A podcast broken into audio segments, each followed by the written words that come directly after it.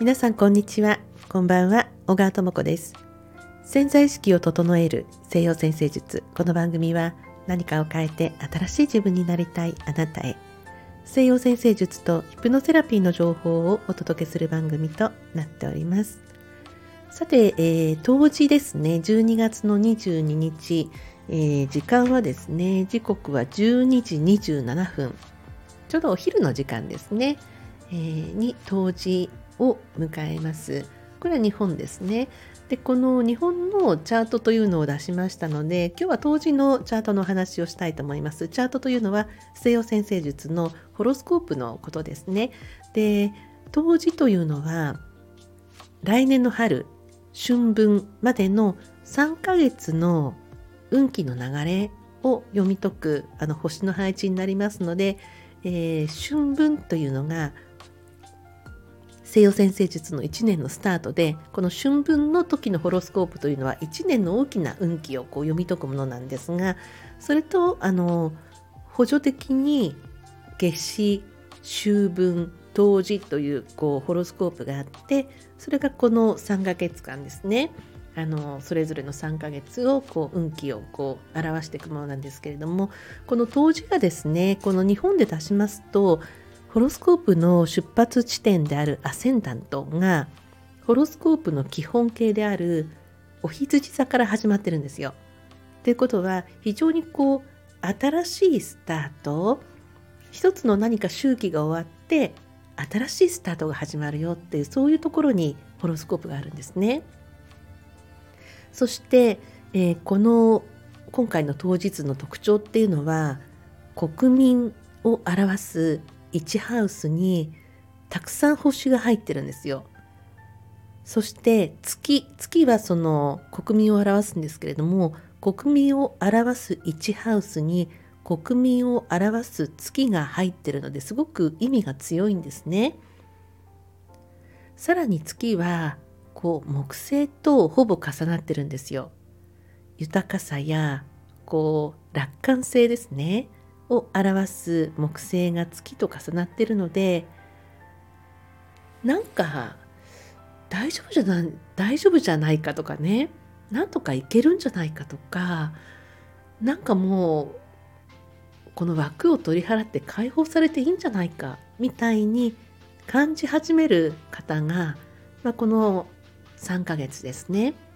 まあ、非常にこれまで以上に増えてくるんじゃないかと思うんです。さらにあの天皇制ですねこう改革を表す天皇制も1ハウスの、まあ、国民を表すところにありますので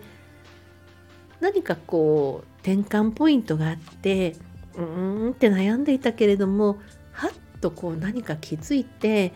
すっとこう自分に戻るとか考えが変わっていくとか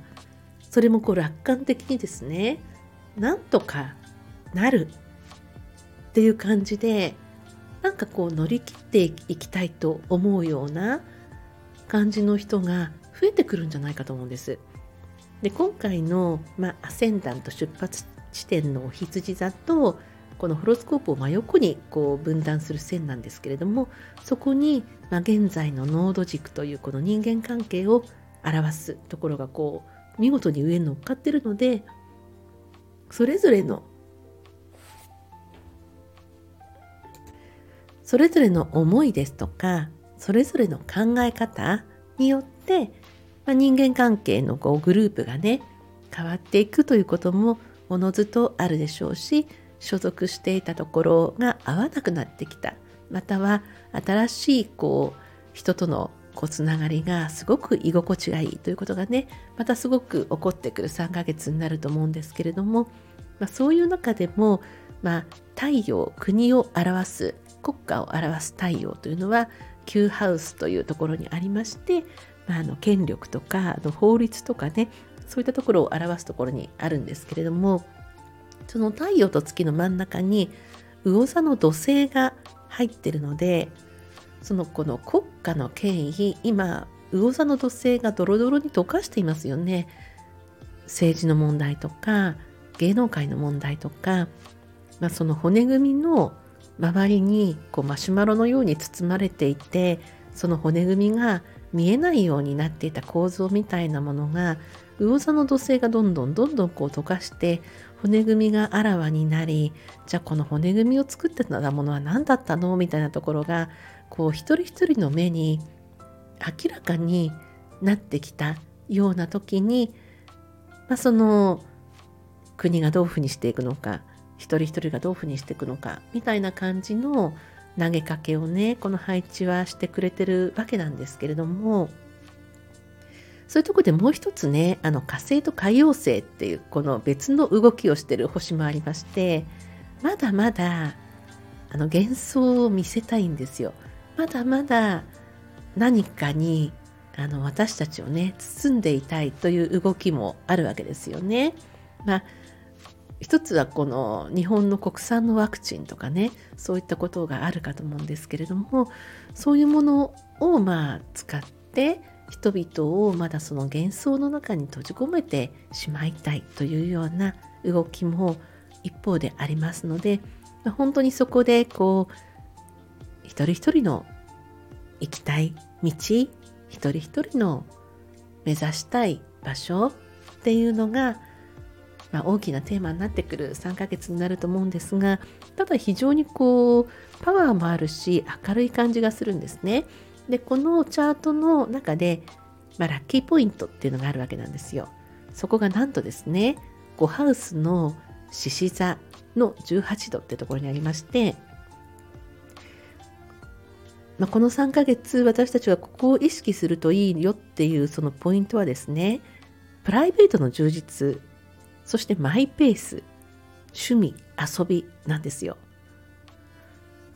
本当は何したかったんだろうとか、こういうことしてると、なんかすごく気持ちも充実するし、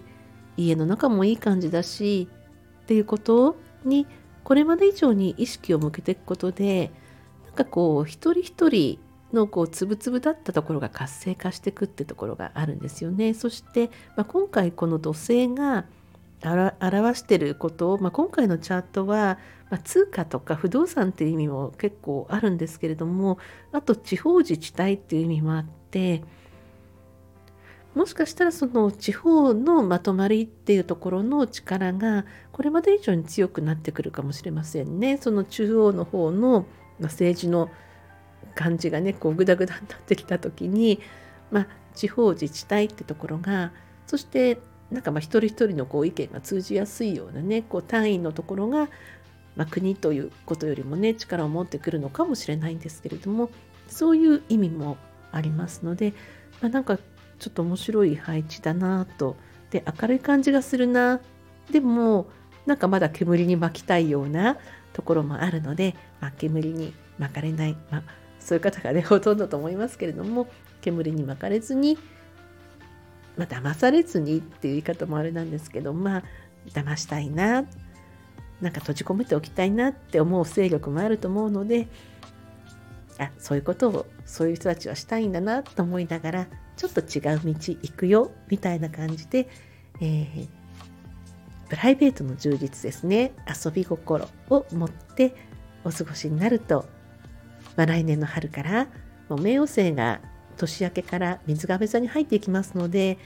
動きが変わってくると思いますのでムードが必ず変わると思いますのでそういう中で個人の充実っていうことをまずこの冬ですね、まあ、Q ハウスにある太陽、まあ、個人で考えますと非常にこう学んでいくことやこう自分への投資っていうのもすごくいい時期ですのであの読書をしてみたりですとかそういう時間を持つとねすごくいいんじゃないかと思います。はい聞いてくださってありがとうございます。お相手は星読みの小川智子でした。また次の放送でお会いいたしましょう。